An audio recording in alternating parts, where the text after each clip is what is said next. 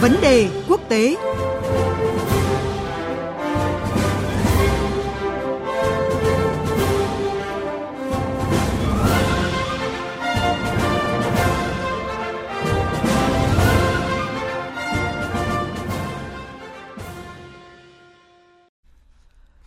và các bạn, hôm nay tiếp tục diễn ra nhiều phiên họp quan trọng trong khuôn khổ Hội nghị Bộ trưởng Ngoại giao a sê an lần thứ năm mươi tư và giữa a sê an với các đối tác theo hình thức trực tuyến. Hai trọng tâm nổi bật của hội nghị là nỗ lực đoàn kết ứng phó, ngăn chặn đại dịch covid mười chín và những chia sẻ về quan điểm lập trường về các thách thức an ninh hàng hải vẫn diễn biến phức tạp trong khu vực. Cách tiếp cận của đại diện các nước a sê an và các đối tác có gì đáng chú ý trong những vấn đề nóng này? Phóng viên Quang Trung, thường trú Đài Tiếng nói Việt Nam tại Bangkok, Thái Lan, đang trực tiếp theo dõi đưa tin tại sự kiện này sẽ làm rõ cùng quý vị và các bạn. Bây giờ xin mời biên tập viên Phương Hoa và phóng viên Quang Trung. Xin chào anh Quang Trung ạ. Vâng, xin chào biên tập viên Phương Hoa và quý vị thính giả. Thưa anh, có thể thấy là xuyên suốt trong các hội nghị Bộ trưởng Ngoại giao a sê an cũng như là giữa a sê an và các đối tác đang diễn ra thì nội dung mà các nước đặc biệt quan tâm là nỗ lực chung ứng phó với đại dịch covid mười chín ạ. À, vậy các đại biểu đã đưa ra những cái đề xuất và sáng kiến nào đáng chú ý để uh, các nước a sê an và đối tác có thể cùng nhau vượt qua được giai đoạn khó khăn hiện nay thưa anh ạ?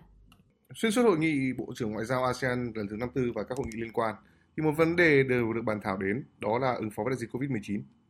Hiện tại thì khu vực Đông Nam Á đang phải hứng chịu làn sóng dịch covid mười chín rất mạnh mẽ. Vì vậy uh, đây là vấn đề mà các nhà ngoại giao trong khu vực đặc biệt quan tâm. a sê an thì mong muốn các đối tác như là Mỹ, Trung Quốc, Hàn Quốc, Nhật Bản, Nga giúp đỡ cho khu vực Đông Nam Á để đảm bảo nguồn cung vaccine cũng như là chuyển giao công nghệ vaccine cho khu vực. Đồng thời cũng cảm ơn các quốc gia trên đã kịp thời hỗ trợ cho a sê an trong thời gian vừa qua. Ngoài ra, đối với nội khối, các bộ trưởng ngoại giao đều nhất trí tiếp tục duy trì quỹ a sê an đối phó với covid mười chín cũng như các biện pháp thúc đẩy phục hồi toàn diện trong và sau đại dịch. Các nước a sê an thì cũng nhất trí bàn thảo tạo hành lang đi lại trong thời kỳ đại dịch để phục vụ cho cái mục đích công vụ, kinh doanh, song vẫn phải đảm bảo các yêu cầu về y tế. Trong tuyên bố chung của hội nghị thì các bộ trưởng ngoại giao a sê an kêu gọi hợp tác và chia sẻ kinh nghiệm với các đối tác trong nghiên cứu, phát triển, sản xuất và phân phối vaccine, cũng như là cung cấp cái khả năng tiếp cận công bằng đối với thuốc và vaccine, làm cho vaccine có giá cả phải chăng và cho tất cả mọi người. Ngoài ra thì các bộ trưởng cũng hoan nghênh những cái tiến bộ đã đạt được trong việc thực hiện khuôn khổ phổ toàn diện a sê an và coi đó là một chiến lược để a sê an vươn lên kiên cường hơn, mạnh mẽ hơn từ đại dịch. Vâng thưa anh ạ, một nội dung đáng chú ý nữa trong chuỗi các hội nghị lần này à, phải nhắc đến đó là an toàn an ninh hàng hải. À, vậy à, trước các thách thức đang nổi lên hiện nay, trong đó có vấn đề an ninh, an toàn, tự do hàng hải trên Biển Đông, thì lập trường và quan điểm của a sê an và các đối tác tại các cơ chế do a sê an dẫn dắt như là a sê an cộng một, a sê an cộng ba hay là Diễn đàn Đông Á e a ét thì có điểm gì nổi bật thưa anh ạ? Vâng,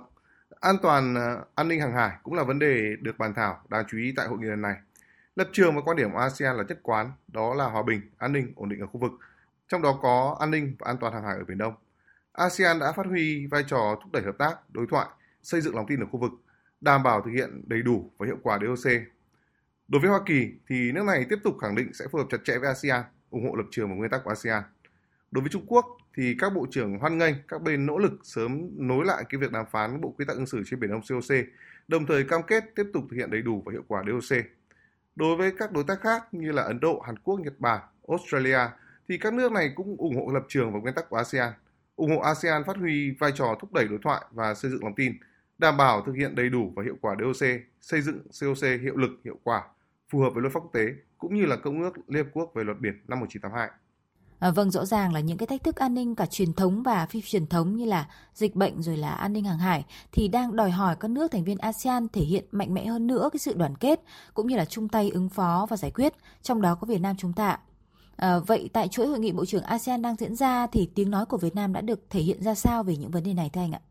Vâng, tại chuỗi hội nghị Bộ trưởng a sê an lần thứ năm mươi tư thì Việt Nam tiếp tục đóng một vai trò quan trọng trong các chương trình nghị sự. Hai vấn đề lớn nhất mà Bộ trưởng Ngoại giao Bùi Thanh Sơn thay mặt Việt Nam đề cập đến đó là đại dịch covid mười chín và vấn đề Biển Đông. Về vấn đề đại dịch covid mười chín thì Việt Nam đề nghị các nước trong khu vực